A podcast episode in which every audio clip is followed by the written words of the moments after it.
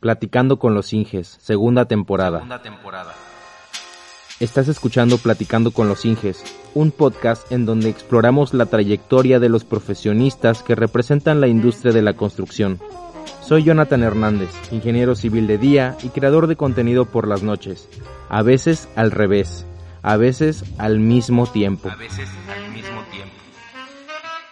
Y me siento con mis invitados para tomarnos una taza de café mientras platicamos sobre qué se siente ser parte de la industria, experiencias, lecciones aprendidas, sueños, aspiraciones, errores, tropiezos y mucho, mucho más. Mucho más. Platicando con los Inges es una producción original de Todo Civil.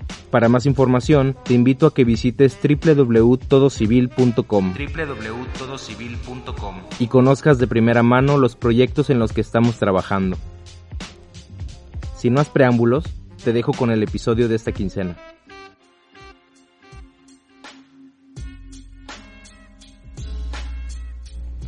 Ok, si yo te diera un minuto para presentarte, ¿de qué forma lo harías?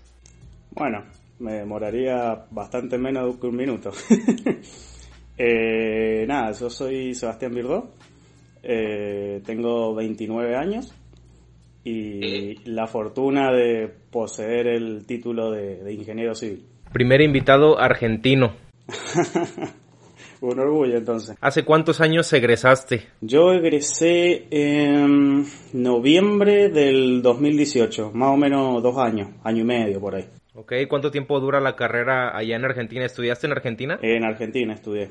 Yo estudié en la Facultad de Ingeniería de la Universidad Nacional de Cuyo. Es una universidad pública de la Argentina. Y de la provincia donde yo vengo, que es Mendoza, eh, hay solo dos universidades que uno puede estudiar ingeniería civil. Una es la Universidad Tecnológica Nacional y otra es el- la que estudié yo, que es la Universidad Nacional de Cuyo. Las dos son públicas, digamos, no, no hay opción privada para, para ingeniería civil, por lo menos en Mendoza. Eh, ¿Y cuántos años dura la carrera? La carrera dura cinco años, digamos, en papel, Eh, pero la realidad es que se alarga bastante más, por lo menos la mayoría de los chicos. Sí, de hecho suele pasar. Es muy común que a, a- a bastantes personas se les dificulte un poco la, la carrera, ¿no? Hay muchos que la terminan haciendo en mucho más tiempo. Yo soy uno de esos. Me tomé un buen tiempo para, para terminarlo. Pero ¿por qué? ¿Porque se te hicieron difíciles las materias o porque no disponías de mucho tiempo o... Lo que pasa que, mm, digamos, la, la, dentro de las dos universidades, digamos, la UTN está más pensada para, para gente que tiene que trabajar y estudiar al mismo tiempo. Y la UNC no tanto, digamos, es un poco menos inflexible con los horarios. Y en mi caso me tocó trabajar y estudiar al mismo tiempo en distintas cosas. Entonces, eh, empecé muy bien. Em, Yo empecé a trabajar de, distintas cosas apenas em- comencé a estudiar, pero con el tiempo, digamos, las cosas son más difíciles que en primer año. Y lo que uno cree que te va a demorar uno, te terminan siendo dos y así. Y entre el trabajo, a veces es difícil coordinar todo. Pero tiene su parte buena de que, digamos, ya entras al, alguna vez egresado, ya tenés muchos años de experiencia versus a otros chicos que no, no tienen nada, digamos, de experiencia. Pero tal vez egresan más jóvenes. Entonces, no sé, es un tire y afloje que a veces no se sabe qué es mejor o qué no. Pero bueno, al menos, digo, yo, yo siem- siempre he dicho que cada quien tiene su propio camino y en parte, en parte es de los principales motivos que tiene este podcast, que es mostrar la trayectoria profesional y personal también de cada uno de los invitados a modo de, pues de que, de que las personas que nos escuchan en este momento tengan un ejemplo y o varios y digan, bueno, está bien, si yo no puedo, no sé, seguir cierto camino eh, marcado para mí, pues hay personas, no, a lo que a lo que quiero llegar es que se pueden dar cuenta de que ningún camino es eh, es completamente igual, todos tienen su propio camino y dar ese mensaje de que sin importar qué tan difíciles sean las cosas, qué tantos obstáculos se vaya a encontrar uno en el camino, al final sí se puede, ¿no? Por supuesto, por supuesto. Es la clave, yo siempre he dicho lo mismo. Y bueno, ya después ahí contestando las preguntas que me llegaste, eh, digamos, la universidad no es para, yo creo que no es para los iluminados, tienes que ser superdotado o algo por el estilo. Eh, un, dios, digamos, para poder terminar cualquier carrera universitaria, la que sea. Simplemente acá la gana la carrera el que es constante. Esto, la universidad es una maratón, no es una carrera de 100 metros. Y yo creo que también tiene que ver mucho la disciplina. Sí, seguro, seguro. Creo que, ta- creo que ahí te vas forjando como una disciplina, ¿no? Y te vas dando cuenta de cómo puede ir siendo la, el mundo laboral, porque sinceramente en cuestión, en esa, en ese en ese, desde esa perspectiva, la universidad no es tan diferente del mundo laboral. Aprendes a trabajar bajo presión, aprendes a trabajar bajo diferentes, em, diferentes sistemas, eh, así, así como hay profesores eh, de diferente tipo de mentalidad en la universidad, diferentes materias, así también hay en el mundo laboral y uno se tiene que ir adaptando, muchas veces no te toca trabajar en lo que a ti te gusta, como que hay, o sea, como que sí hay cierta similitud, ¿no? Pero me gustaría preguntarte cuál fue tu experiencia en la universidad. Ya me dijiste que trabajaste durante tus estudios, ¿no? Me gustaría que nos platicaras un poco de cómo fue el, pues, en qué diferentes eh, cosas trabajaste y cómo fue tu experiencia. Trabajé, qué sé yo, eh, un poco de todo.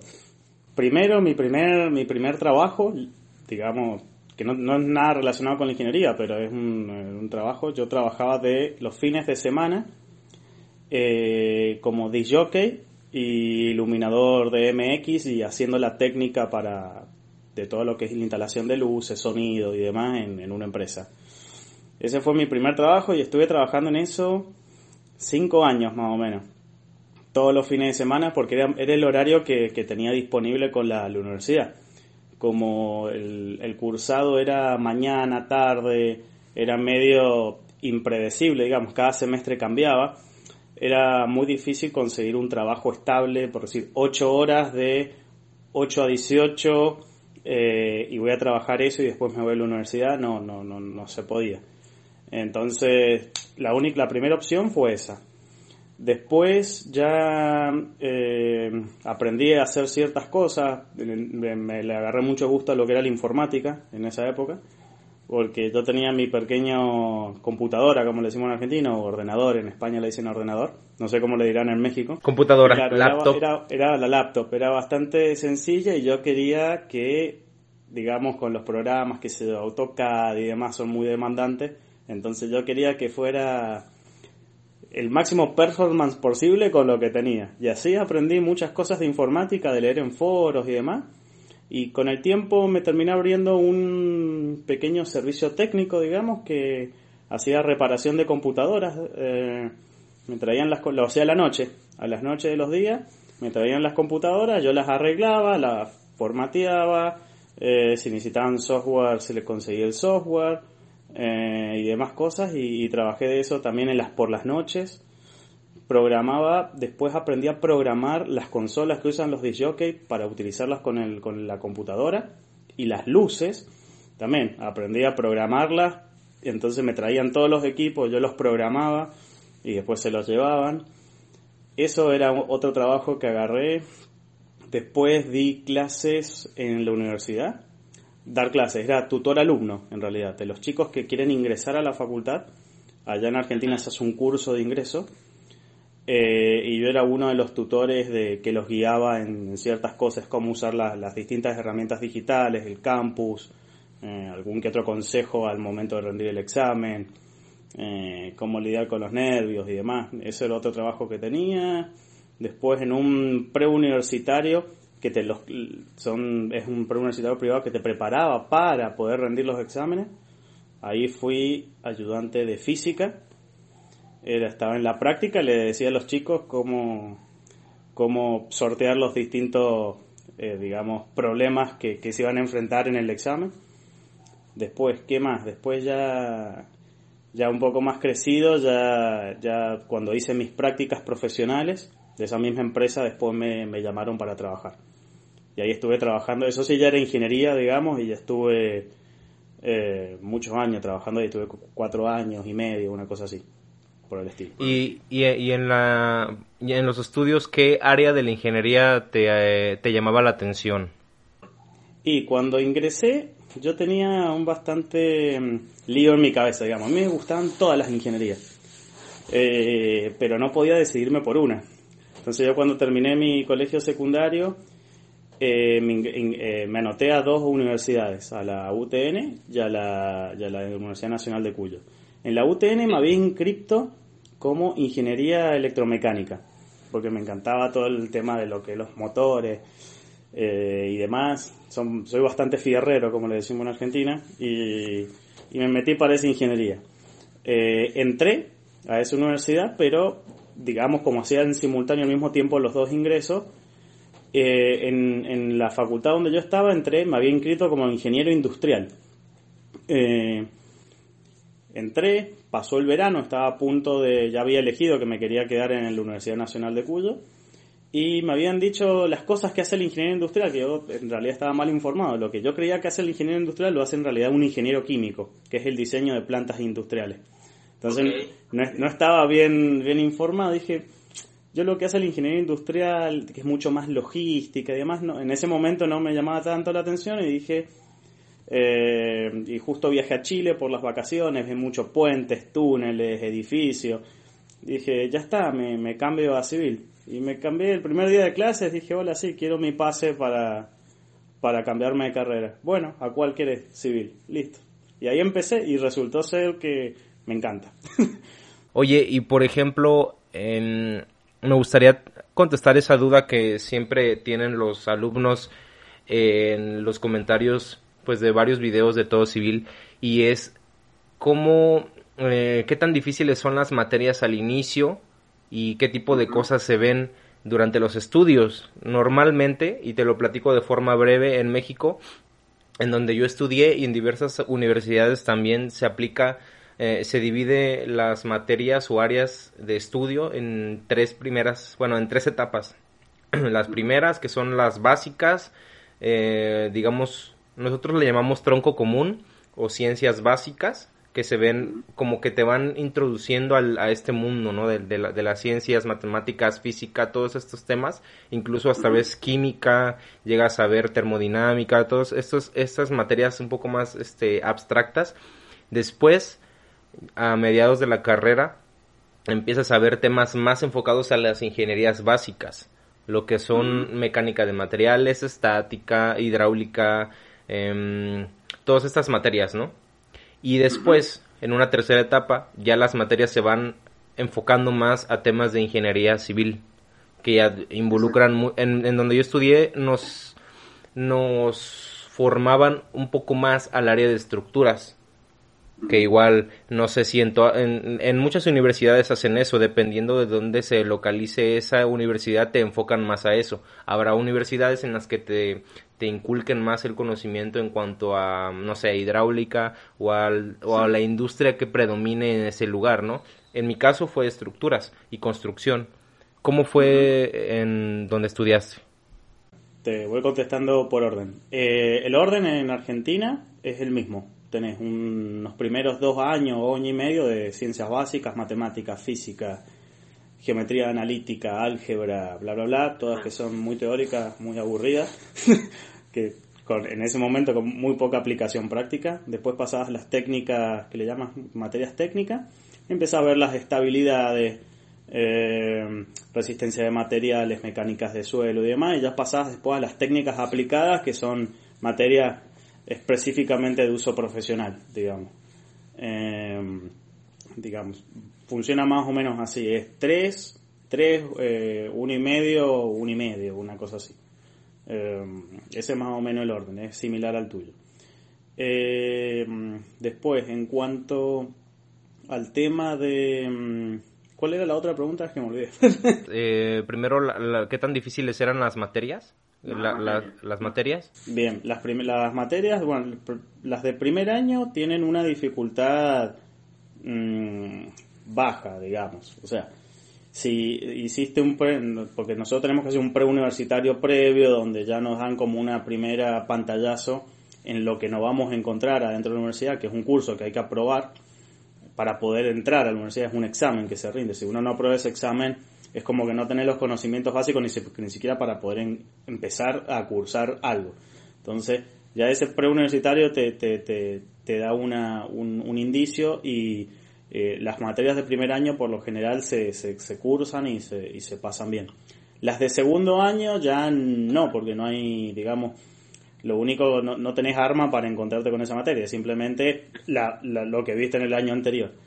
Y después ya en el uso profesional, las, otras, las últimas materias ya mm, son las, digamos, las más complicadas, como quien diría, que se fundamentan en todo lo que viste antes, de todas esas físicas, todas esas matemáticas, son los fundamentos para entender los reglamentos y demás cosas que, que ves después, eh, fenómenos físicos, digamos. Pero la dificultad es, digamos, es creciente eh, hasta que, en mi caso, las de los últimos años son bastante más difíciles que las de los primeros años. A pesar de que cuando uno empieza cree que, uh, esto es imposible, eh, estas son muy difíciles, pero uno se acostumbra, se va, se va acostumbrando a un caudal de, estudio y, y, de, de, digamos, de horas de, de, sentar en la silla, como le decimos allá en Argentina, de que hay que dedicarle a estudiar, es así. Claro, se va forjando esa disciplina. ¿Y qué áreas, o bueno, más que nada, ¿qué materias te llamaron la atención? Ya me, ya me comentaste que, que lo que te llamó de atención de la... Ahora te comento. Allá en Mendoza, eh, particularmente, es una zona de Argentina que tiene una sismicidad muy grande. Nos encontramos muy cerca de la cordillera de los Andes, al límite con Chile, y tenemos las mismas problemáticas que tienen los chilenos con sus famosos terremotos y sismos. Entonces, eh, se hace mucho hincapié en el diseño sismo resistente. Eh, fundamentalmente en Mendoza. Hay otras áreas de Argentina que tienen otras problemáticas y se dedican más a la parte hidráulica o la área de vías de comunicación, eh, puertos, otro tipo de obras. Pero nosotros, digamos, si bien nos explican todo eso, porque lo, tenemos que saber, se hace, hacen un, son, digamos, todas las obras que hacemos nosotros, encima hay que agregarle el tema sísmico cualquiera que sea. Entonces, siempre se hace énfasis en el sismo, en el sismo, en el sismo y demás. Más con los antecedentes, digamos, que han habido ciertos sismos en Mendoza en la antigüedad que, que destruyeron la ciudad por completo, o sea, no, no quedó nada, no quedó ni, ni una casa en pie. Entonces, eh, eso sucede en, Mendoza y debido a la complejidad sísmica se hace mucho énfasis en, en diseño sismo resistente de las obras. ¿Y esa área te llamaba más la atención? Claro, en esa época, cuando yo estaba estudiando, lo que a mí más me llamaba la atención era primero cómo se hacen las cosas, lo que son técnicas constructivas. Eh, porque yo no sabía nada, yo salí de un colegio comercial, digamos, y no, no, no sabía ni, cómo se pegan los ladrillos. ¿Y tienes familiares dentro de la industria? No, desgraciadamente no, nada. Entonces... Bienvenido al club. iba, iba una hora y digo, digo, pero ¿cómo se ponen los ladrillos? ¿Cómo se pone la tanza? ¿Cómo se pone? ¿Cómo se deja plomo? ¿Qué es dejar a plomo? Cómo hacen que quede escuadra o cuadrada. Bueno, son todas cosas que uno va aprendiendo. Eh, que me gustaría que, digamos, si se pudiera incorporar más todavía, más horas de taller en cómo se hacen esas cosas, yo son modificaciones que haría a los, a los planes de estudio. Porque en realidad son cosas que al final las terminas aprendiendo en la calle. Pero uno anda medio con vergüenza después en la calle, es el ingenierito y, y no sabes cómo se pegan los ladrillos y no. Claro. Entonces, eso, eso estaría bueno que se, se incorporaran más horas de taller, por ejemplo. Yo no tuve tantas horas de taller de ese tipo de cosas. Pero eso me interesaba muchísimo y después el área de estructura también me, me, me volvía loco. Eh, yo me la pasaba modelando con los distintos programas que hay para modelado, eh, viendo distintas variantes, cómo reaccionan las estructuras y demás. No me resultaba nada fácil porque soy un queso para eso, porque hay que pero, era el desafío de tratar de ver de cómo resolver una estructura y que no se te caiga. Es más, yo en mi celular tengo una aplicación, de, es un juego que se llama Bridge Constructor, una cosa por el estilo, que hay, uno va haciendo distintos tipos de puentes, tiene que sortear distintos vanos, y, me la paso jugando a veces con eso, ah, se cayó el puente, bueno, sigamos. hasta que se logra un diseño que sirve, porque está muy bueno. El juego es muy interesante. Tiene el limitante de presupuesto, de materiales y demás. apoyo, y entonces es muy, muy educativo, la verdad que está muy bueno. Entonces yo me la pasaba haciendo eso y nada, es muy divertido. A mí por lo menos me resulta divertido. ¿Y cuál, es, cuál fue tu primera entrada al mundo laboral? ¿Cómo fue que conseguiste pues tu primer trabajo? Mi primer trabajo lo conseguí a través de mis prácticas profesionales. Eh, yo en, en, Argentina hay una, es una materia, es parte de la currícula, que se llama Prácticas Profesionales Supervisadas. Son 300 horas, si no me equivoco, que hay que hacer en alguna empresa o entidad pública. Eh, que uno elija, uno tiene que ir, digamos, ir a... Entonces yo tengo, tengo un amigo que mm, tiene, el, tiene, el padre tenía una, tiene una empresa constructora y, y de ahí empecé mis, hice mis prácticas profesionales y cuando terminé mis prácticas profesionales eh, en la época, yo lo hice en la época de exámenes, en el periodo de junio-julio es donde nosotros hacemos el corte en Argentina. Después a enero del otro año había un empleado que, que, tuvo un problema de salud, se tuvo que pedir una licencia y me, me llamaron y me dice, che, Seba, vos no querés venir a darnos una mano hasta que se recupere el Luis y dije, bueno, voy. Y ahí empecé. Empecé, llegó, cuando llegó el, el otro chico ya se había aumentado el caudal de trabajo que había que hacer y me pidieron si me quería quedar y me quedé. Y empecé en la parte administrativa, digamos. Después con el tiempo, al, a los dos, tres meses o cuatro meses, se abrió otra subdivisión más de, de, de, la empresa, porque la empresa se dedica a hacer obras viales y urbanizaciones. Entonces, y después la empresa, con este amigo mío que también justo se, se había graduado, entró a trabajar en la empresa y abrió la parte de lo que sería la subdivisión de, de emprendimientos inmobiliarios o desarrollos inmobiliarios. Y ahí también empecé a trabajar colaborando con él en tanto en anteproyecto, proyecto, el cálculo de las instalaciones, eh, presupuesto, cómputos y demás. Perfecto. ¿Y qué tipo de proyectos hacían? Ah, me mencionaste del tema inmobiliario. Exactamente, digo, porque las personas que nos pudieran estar escuchando igual y no, no, no tienen tanto contexto, eh, exactamente qué tipo de estructuras eh, eh, construían o entraban como al tema de vivienda o edificios, más o menos como qué tipo de cosas se hacían.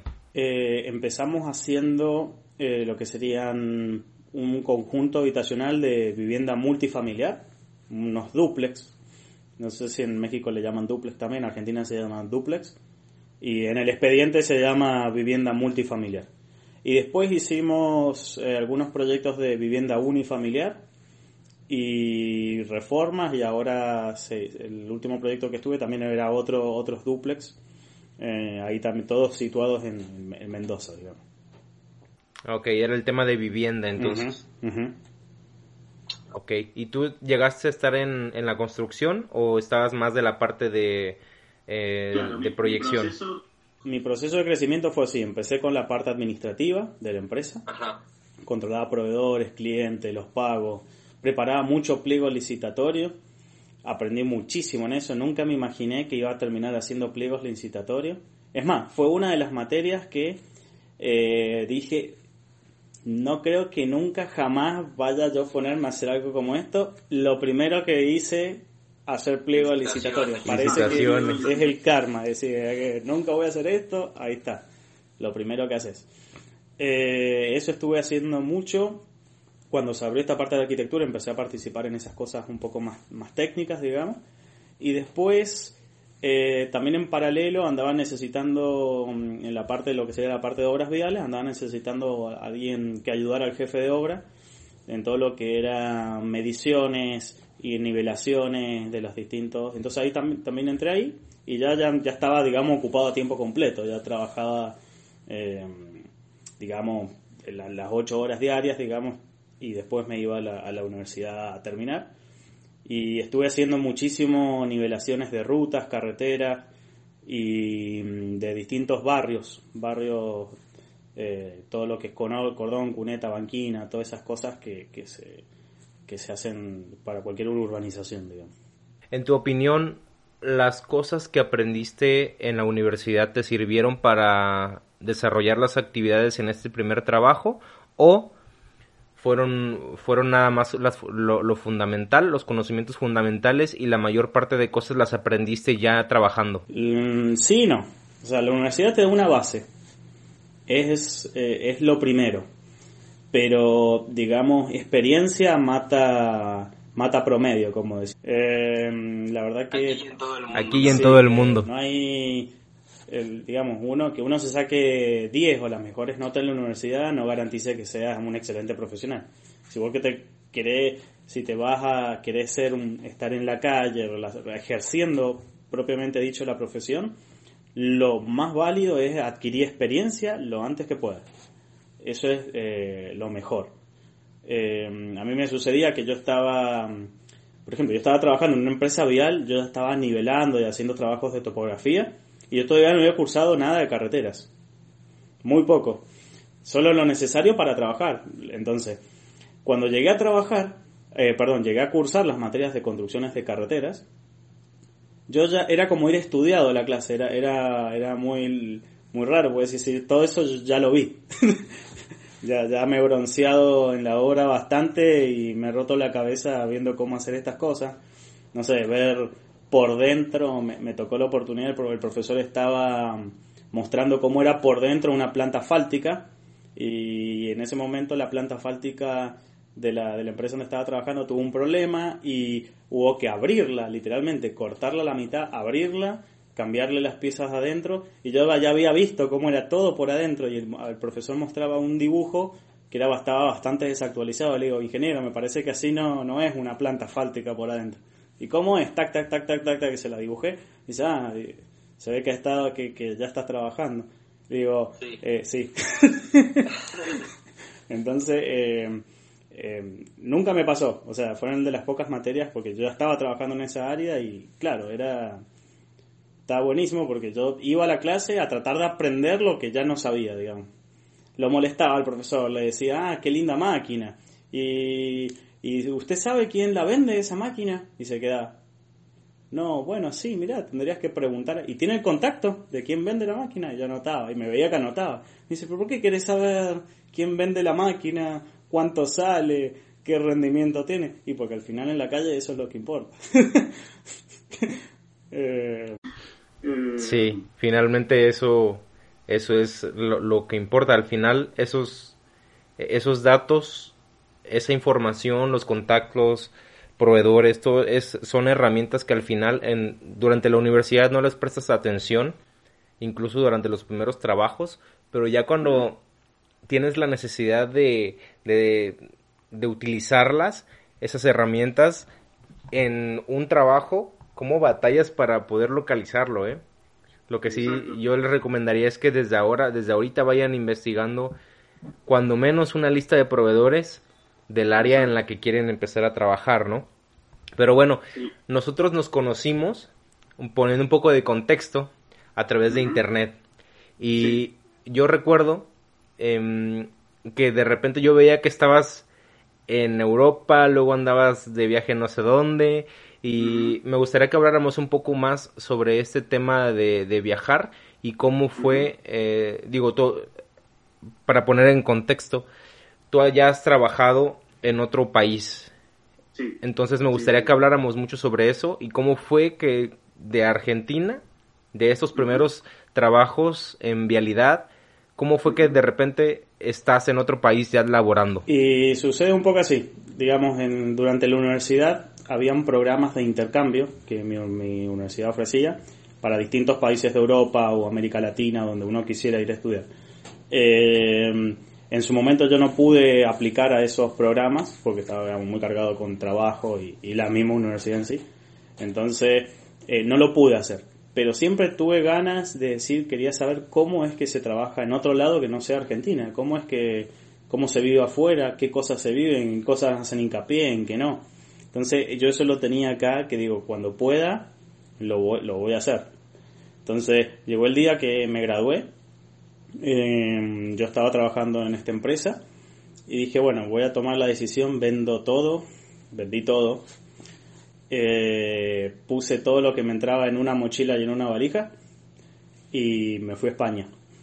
Eh, tengo la suerte también de, de- de ser italiano, tengo, tengo pasaporte italiano, entonces dije, problemas migratorios no tengo y me, voy a buscar a, España a ver cómo es que se vive en España, digamos, por más que nada por lo elegí por una cuestión del idioma. Yo, o sea, sé español y sé inglés.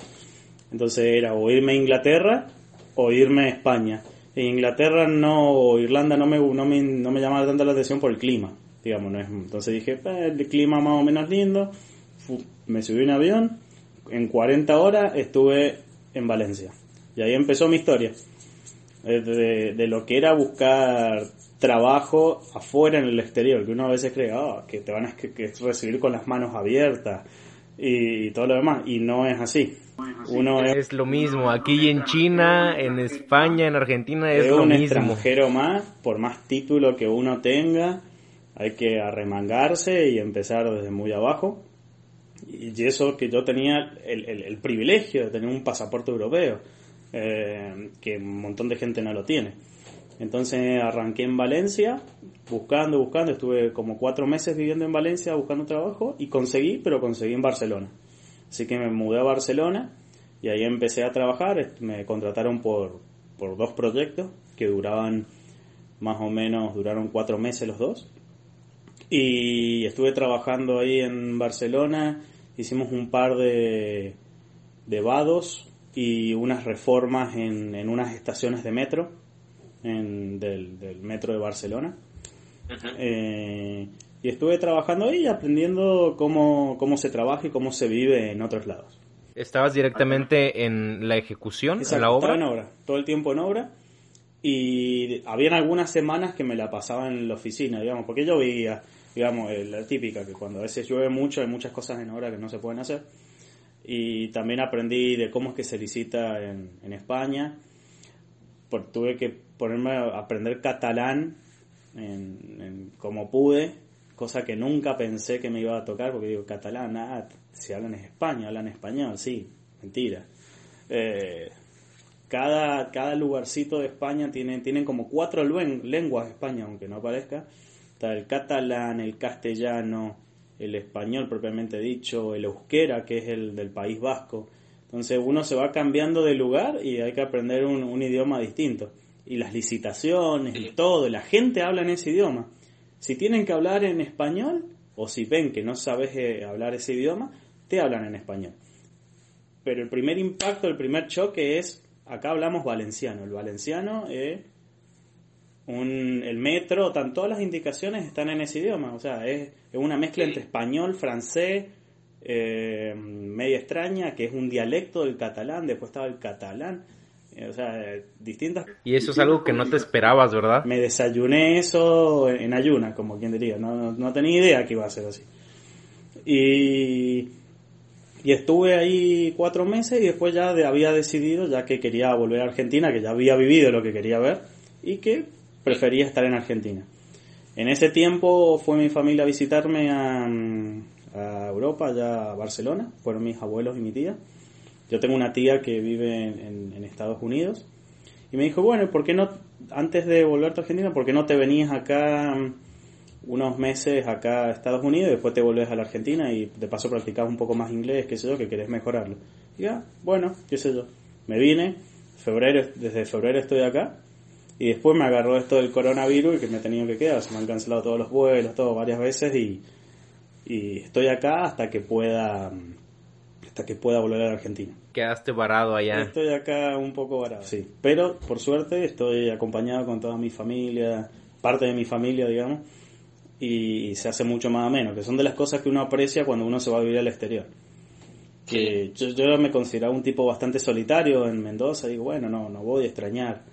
Eh, y al final uno te, te das cuenta de esas cosas, que, no sé, el llamar por teléfono a tu papá que está a una hora, en vez de cinco horas de diferencia, eh, a tus amigos, a tus abuelos eh, y demás, que toda mi vida quedaba en Argentina, o sea, yo me, iba solo para allá, no conocía absolutamente nadie, nada, era armarme desde cero, tenía gente conocida que estaba allá, pero digamos, eh, había que crear esa relación y, y conseguí amigos muy buenos, eh, me relacioné lo más que pude, pero es como, como la Argentina, digamos, como el lugar donde uno nace, a veces es difícil, es difícil hacerse la cabeza, a no ser que la cultura del otro lado te vuele la cabeza, a veces uno, digamos, aprendes que las cosas importantes de la vida no son cosas,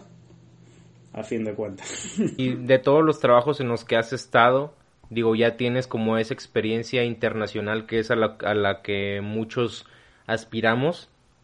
Yo nunca he salido del país, yo nunca he salido de México, sin embargo no estoy peleado con la idea de que pronto estaré en otros lugares. Sinceramente es algo que yo también, a mí me, llama mucho la atención. A mí me, llama mucho la atención España.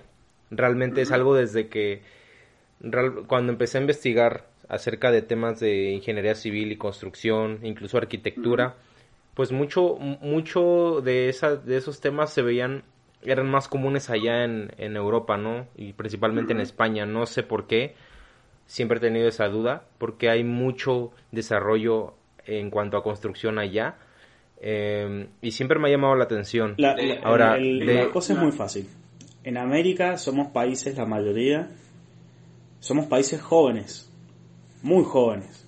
La gente en Europa no le llaman viejo continente por nada. Nos sacan milenios de, de, de historia atrás. Nosotros tenemos, Argentina tiene 200 años, calculo que México más o menos igual, desde que, hubo la independencia, digamos. Entonces, allá tienen otras, piensan de otra forma, eh, eh, tienen, hay cosas que están más desarrolladas, pero porque llevan mucho más tiempo de experiencia que nosotros. Por ejemplo, estuve en, en Valencia, está hay un lugar que se llama la Ciudad de las Ciencias y las Artes. Es un parque que tiene, está compuesto por varios edificios de distinto uso que los hizo el famoso Santiago Calatrava, que es arquitecto y ingeniero. Una locura, pero es una cosa que, que faraónica. No, no, yo no podía creer que estaba parado y viendo ese edificio que lo veía a veces por foto. Eh, eh, que nunca en mi vida me pensé que iba a estar sentado ahí tomándome un mate como hacemos nosotros, porque ese era mi, mi relax. Yo estaba todo el día haciendo distintas cosas y llegaba al final del día y me iba a hacer algo de deporte a la ciudad de la ciencia y las artes, me sentaba con mi mate, a leer un libro, lo que sea, viendo al, al palacio. Eh, hermoso. si no, me iba a la playa, eh, a, sentir lo que era la playa del Mediterráneo. También, si alguien, si hay cosas que hay que hacer, son, son esas, digamos. Mojarse las patitas en el, en el Mediterráneo es algo que hay que hacer. ¿Tú recomendarías a los, a los oyentes a futuros profesionistas o ya profesionistas a aventarse a trabajar en otro país? Porque creo que hay muchos, eh, lo primero que se, que se piensa es en obstáculos, que yo creo que deberíamos de pensar un poco menos en eso, en más que nada en solucionar esos obstáculos para cumplir lo que, lo que queremos hacer, ¿no? Pero por ejemplo, uno que eh, poniéndome en el lugar de una persona que apenas está estudiando o es recién egresado y quiere tener esa experiencia internacional, hay ciertos miedos em, en cuanto a pues ¿qué, voy a hacer allá en, en, otro en otra parte del mundo si de por sí ya tengo eh, esos temores aquí en mi propio país no sé cómo se mueve la industria allá no tengo ningún conocido digo tú que ya lo viviste en carne propia tú recomiendas el ir a otro país a trabajar. Sin duda. O sea, es una experiencia de la cual no te vas a olvidar nunca en tu vida. Eh, si ya se te ha metido en la cabeza el bichito de qué será otro lado, quiero ir a conocer y demás, trabajar como se hace en otro lado, perfecto. Eh, lo que yo recomiendo, digamos, en base de lo que me sucedió a mí, es previamente haber ido, digamos, pasear y conocer ese lugar un poco, aunque sea de vacaciones para darse cuenta si realmente es un lugar donde a uno le, gustaría quedarse o vivir. Digamos, yo fui mucho más impulsivo en ese caso, yo había eh, de Mendoza no había salido, digamos, había ido a Chile, pero porque queda muy cerca, nada más porque nos queda más cerca ir a la costa de Chile que a la costa argentina, a los mendocinos.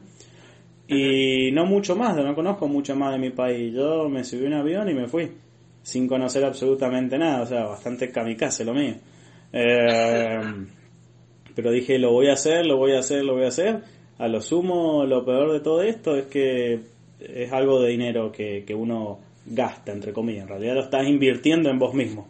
no me arrepiento, no me arrepiento de, de, de, haber usado ese dinero en eso. Además tuve la oportunidad de, viajar, viajé a Portugal con otros amigos que están ahí, me maté de la risa. Viajé, bueno, después en Barcelona con, también conocí un montón. Después me fui a los Pirineos. Eh, yo soy muy fanático de todos los que son los deportes de montaña, ya sea esquí, andinismo, eh, ciclismo. Y tuve la suerte de poder eh, esquiar en los Pirineos, una cosa que también fabulosa, justo después de una nevada extraordinaria. Tenía un amigo que también es colega, que, que estaba ahí en los Pirineos y que estaba haciendo temporada ahí y le dije, che, me voy, mm, nos vemos tal día, dale, te espero. Tenés un sillón acá esperándote. Me fui para allá y íbamos a esquiar juntos, justo se rompió la pierna y, no pudimos esquiar juntos, pero me, después me esquié yo también un poco por ahí, es fabuloso. Después me fui, tengo un amigo también a Alemania, me fui a conocer Alemania. ¿Cómo es que se vive en Alemania? Porque Alemania es una cosa que también increíble. Me gustó más Alemania que, que por decirte otros lugares. Em, pero la gente son alemanes, como bien diría. Entonces, eh, la parte social que por lo menos en, que he notado que en América Latina la tenemos bastante arraigada, aunque no parezca, en otros lugares eso no, no es tan así. O de acá que uno se hace el círculo de personas con que uno se puede relacionar, eso demora 5 o 6 años fácil. ¿Qué tipo de documentos te pedían? ¿Te hacían válido tu título como profesionista en Argentina allá en, en Europa? ¿O que tú, porque me imagino que debes de, certificarte en algún, o sacar algún tipo de documento que te aval, que te dé validez profesional, Se hace lo que se llama una homologación del título. Em, entonces el título de nosotros, por lo menos el, el, mío, que es ingeniero civil de Argentina, equivale a algo que le llaman allá ingeniero superior de puertos, caminos y canales. El título de nosotros, por ser una carrera que tiene de como plan de estudio cinco años, en algunas universidades seis años, es lo que en Europa se conoce como hacer el bachillerato más el máster, habilitante, digamos. En, eh, para, en España existe algo que se llama ingeniero técnico o, ingeniero superior. Ingeniero técnico es como una tecnicatura, como le decimos, un, es un título eh, un poco menos que el título de grado, digamos, donde aprendes más que nada las técnicas. Y, y, con el título de grado, de grado superior, lo que uno aprende son los por qué de absolutamente todo, digamos. Los por qué físicos o, ese tipo de cosas. En el título de nosotros... A nivel técnico me imagino que duran menos años. Sí, sí, duran bastante menos años. El arquitecto técnico son tres años, una cosa por el estilo. Y, el, y el ingeniero superior son tres, eh, son cuatro más dos o, o, tres más dos. Y ahí sí hacen los cinco años que nosotros hacemos acá en, en Latinoamérica. En Europa tienen un... En, te, te rápidamente. En Europa tienen un sistema que es, digamos, equivalente en toda Europa, eh, donde la mayoría de los títulos que en, que en América Latina duran cinco años, allá le llaman máster. Así funciona, digamos. Y sí, hay que pedir uno, digamos, pues yo cuando fui hice la homologué mi título, digamos, es un trámite previo que hay que hacer. Pero es un trámite tal cual. Sí. No tienes que volver a estudiar algo más o, presentas algún tipo de examen. Depende el que, si por ejemplo, si uno quisiera nuestro título a ir a ingeniero técnico, te lo dan de pasada. Si querés hacer a, depende, si querés a ingeniero superior, evalúan realmente si tenés que rendir alguna que otra materia, pero es que son dos materias, una cosa por el estilo, no será mucho más que eso. Em, digamos, ya te pasaste toda una carrera universitaria ya, o sea, dos materias. Sí, sí, sí, es mucho de las dudas que pudiéramos tener en su momento, de em, incluso elegir algún tipo de, universidad, digo, en nuestro, en nuestro país de origen, una universidad en donde puedas obtener una titulación ya homologada, por, por mencionar un término, ¿no? Que, te, que, ese, que ese título profesional sea válido aquí y en, otro, y en otros países, ¿no? Pero yo creo que ya son casos muy específicos que deberían de buscarse, ¿no? De acuerdo a cada uno. Lo que sucede que eso, digamos, esa posibilidad es un poco imposible, como yo la veo, porque cada país tiene su legislación. Entonces, la ingeniería civil está considerada, eh, ¿cómo es que le, en España le llaman? Digamos, eh, es una profesión que necesitas un máster habilitante, no cualquiera la, puede hacer. Entonces, eh, como pones en riesgo la vida de personas en forma indirecta, directa e indirecta, digamos, entonces sos como un médico. Puedes matar a 50 de un plumazo. Claro, Entonces, eso requiere que tengas responsabilidad legal y penal por sobre las cosas que haces. Eh, y eso se tiene que ajustar a la legislación de cada país. Entonces, yo calculo que en cualquier lado, o sea, incluso acá en Estados Unidos, si uno quiere venir a ejercer la profesión, eh, si bien hay trabajos que no requieren que uno la firma, digamos, porque eso es lo que uno gana con cuando uno homologa, el derecho a firmar documentación y que esa documentación sea válida. Hay muchos trabajos que no requieren eso. Y uno ejerce la profesión y no requiere firmar, porque firma un ingeniero supervisor que supervisa lo que vos haces. Entonces, eh, no necesariamente uno si quiere ir necesita sí o sí estar homologado. Depende el trabajo que uno va a hacer. Si uno va a ser delineante, en España le llaman delineante a los cadistas, a los que a los dibujantes, por ejemplo. Si vos no firmás el plano, no tenés por qué estar homologado. Ya para pasar a un poquito otro tema, en tu opinión, em, bueno, pocos lo saben, pero tú ahora formas parte de, todo civil como creador de contenido. Entonces, em, en tu opinión, ¿cuál es la importancia de tener una presencia digital hoy en día. Me refiero a un, uso adecuado eh, o responsable de las redes sociales a nivel profesional. Y hoy en día es fundamental, más con todo este tema del, del COVID, donde la gente se dio cuenta de que tuvo que mutar de actividades que, que hacía, digamos, en forma presencial a hacer toda distancia y todo lo que es digital empieza a tener una relevancia muy superior. Eh, hoy en día yo estoy casi seguro que muchas universidades van a empezar a, a, dar una oferta mucho más flexible de educación así a distancia, eh, trabajos que oficinas van a decir ya no necesitamos que estén en la oficina. O sea, de las 10 personas que tenemos contratadas, tal vez contratamos una oficina más chica y nos repartimos 5 y 5. Eh, tal vez tres días de la semana vienen estos cinco, los otros eh, dos días y medio vienen nuestros otros cinco y tenemos una empresa, digamos, infraestructura más chica, hacen un downsizing, digamos.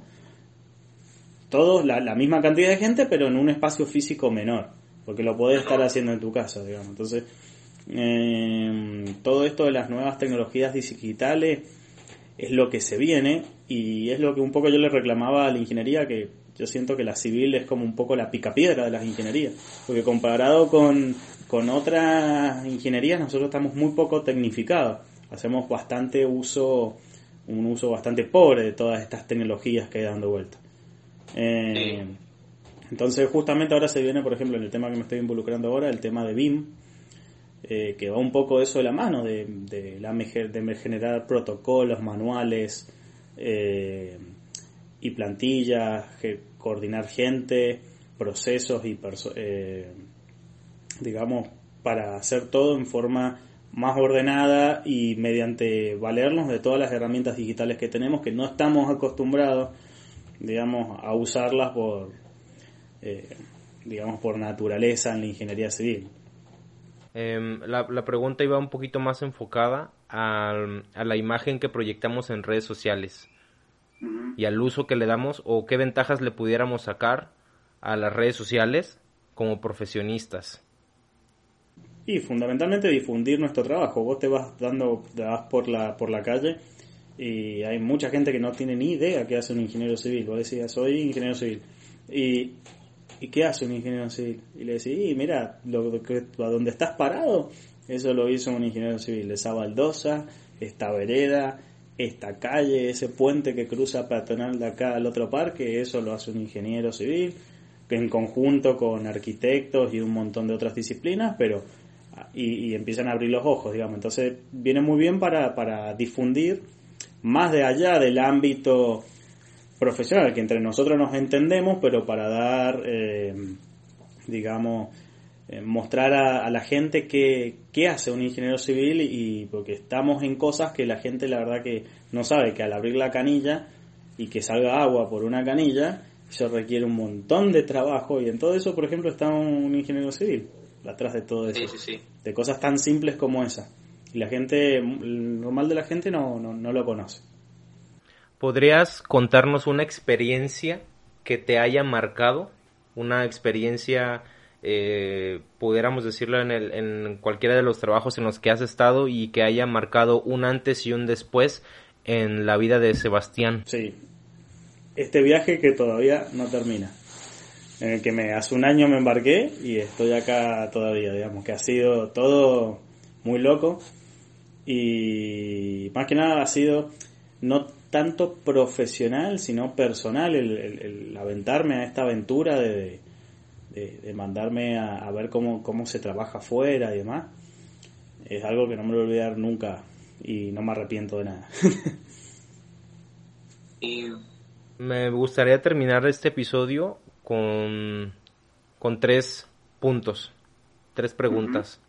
La primera, em, ¿qué es lo que más te gusta de esta industria? Tú que ya tienes una visión diferente de diferentes países, ¿qué es lo que más te ha gustado hasta el momento? Y lo, lo, lo, que a mí más me gusta, de que por eso estudié ingeniería civil, es, el impacto en la sociedad que tienen las cosas que hacemos. Uno hace una pequeña cosita, una ruta, y de repente te das cuenta que ah, me sucedió, por ejemplo, en Argentina, que venía la gente súper agradecida en el campo. Eh, ingeniero, acá le traigo unos tomates, eh, son de mi finca, muchas gracias por hacernos la, la ruta eh, y demás. Y voy a decir, no, pero si esta, esta ruta eh, la, ha pagado usted, ¿no? Siéntase parte también. No, pero sabe hace cuántos años que vengo esperando la ruta y no me la han hecho. Así que por favor, tenga esto. Ya dentro de dos semanas eh, arranca la, no sé, la temporada de cebolla. Le traigo la cebolla, no sabe lo rica que es la cebolla y, y, así.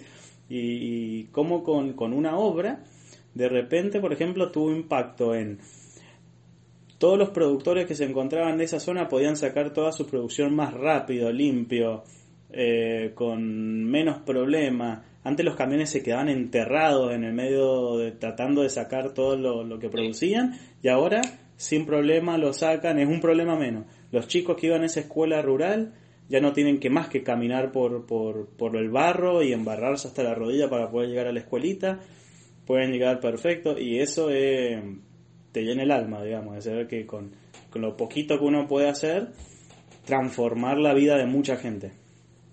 Menciona tres cualidades que consideras que requiere un profesionista en esta industria para ejercer bien su trabajo o para tener un pues para lograr sus objetivos, ¿no? Muy fácil. Eh, perseverancia. Acá eh, el que gana es el que, el que a pesar de las cosas que se cae 20 veces se levanta 21. Eh, eso es súper importante. Eh, una buena capacidad de trabajar en equipo y un buen trato con la gente en general. Que son cosas que nosotros le llamamos blandas o, en Argentina le llamaban habilidades blandas. que al final son las más importantes y las que más te definen como, como persona y, bueno, como profesional también. Si uno sabes tratar con la puede ser brillante, pero si uno sabes tratar con la gente, no vas a llegar a ningún lado. Eso es garantía. Sí. Y ya por último, me gustaría preguntarte qué es lo que viene en el futuro para Sebastián Birdó. No sé incluso si lo pronuncié bien. Sí, sí, sí, sí. Sebastián Birdó. ¿Qué es lo que viene en el futuro para ti como profesionista? vas a regresar a tu país, vas a seguir dando la vuelta al mundo, trabajando, eh, consiguiendo trabajo en diferentes, en diferentes países, vas a continuar con esta aventura que, para empezar, yo te, yo te aplaudo muchísimo que te hayas aventado, eres de gran inspiración para mí y me imagino que para las personas que nos estarán escuchando. Em, ¿Qué es lo que viene para ti en el futuro y qué consejo le darías a esos futuros profesionistas que nos escuchan? Y por el momento quiero volver a mi Argentina y comerme un asado de los que hacemos allá. Que llevo un año sin casi sin comerme un asado de esos de los que hacemos nosotros, es una locura. Y bueno, y justamente tengo muchas ganas de, mm, primero quiero seguir estudiando. Hay, hay cosas que me dado cuenta que, tengo falencias, que como por ejemplo todo lo que es, eh, quiero hacer un diplomado de administración de obras y me encantaría también hacer después una maestría en, en obras viales. Eh, que también me gustaría hacer como, como parte, digamos, lo que sería la formación.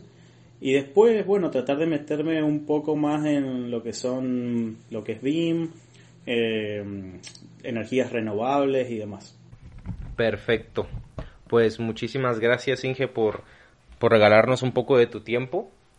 Este, sí cumplimos con el tiempo establecido, nos llevamos una hora de charla, que digo, nos faltó muchísimo más. La verdad que eh, que disfruto mucho el pues el grabar estos podcasts porque pues básicamente pues nos vamos conociendo sobre todo a, ahorita que, que todos tenemos ese tiempo disponible porque ya después quién sabe si, si lo tendremos pero mientras podamos estaremos en comunicación constante. Y yo quisiera aprovechar este espacio para agradecerte em, pues la oportunidad de, de pues de conocer a una persona que está al otro lado del mundo y este y que le des esa confianza a este proyecto para pues para compartir tus experiencias no y, ese y es, esos consejos esa experiencia esas lecciones aprendidas que no solamente me las quedo yo sino que em, a través de estas plataformas podemos compartirlas a esas personas que quizá en este momento necesitaban escuchar esos consejos para seguir adelante y mucho más en este en este periodo en el que todos estamos encerrados en casa y hay mucha cabida a pues a sentirnos mal, a deprimirnos o simplemente a, ver como a ver muy lejos eh, la luz al final del túnel. Yo creo que pues ya vamos de salida en muchos lugares, pero sí, yo creo que eh, yo me quedo con eso. te agradezco muchísimo tu tiempo, tu historia, tus experiencias y esperamos seguir, mm, eh, seguir em, colaborando. Y muchísimas gracias por, por, este espacio, ¿no? Por este tiempo. bueno, Jonathan, gracias a vos. Y nada, yo me acuerdo que te, te sigo desde que mm, estaba tonteando en el Instagram y vi todo civil. Ah, qué interesante. A ver, me metí. Digo, el desafío de, de jueves con bota. Uy, genial. ¿Quién diría algo tan sencillo como el mostrar a través de tus botas en, en dónde estás parado? No sé, me pareció muy interesante y ahí empecé a, a seguirte cada vez más y bueno, ahora estoy colaborando con ustedes un poco con lo que puedo. Aquí acaba este episodio, pero nos vemos dentro de 15 días. No sé dónde me escuchas, así que te invito a compartir este episodio en tus historias de Instagram mencionando nuestra cuenta arroba platicando con los Inges, para que pueda conocerte y de paso me ayudes a que este programa llegue a más personas como tú. No sé qué hora tengas, pero por si las dudas, yo me despido deseándote buenos días, buenas tardes o buenas noches.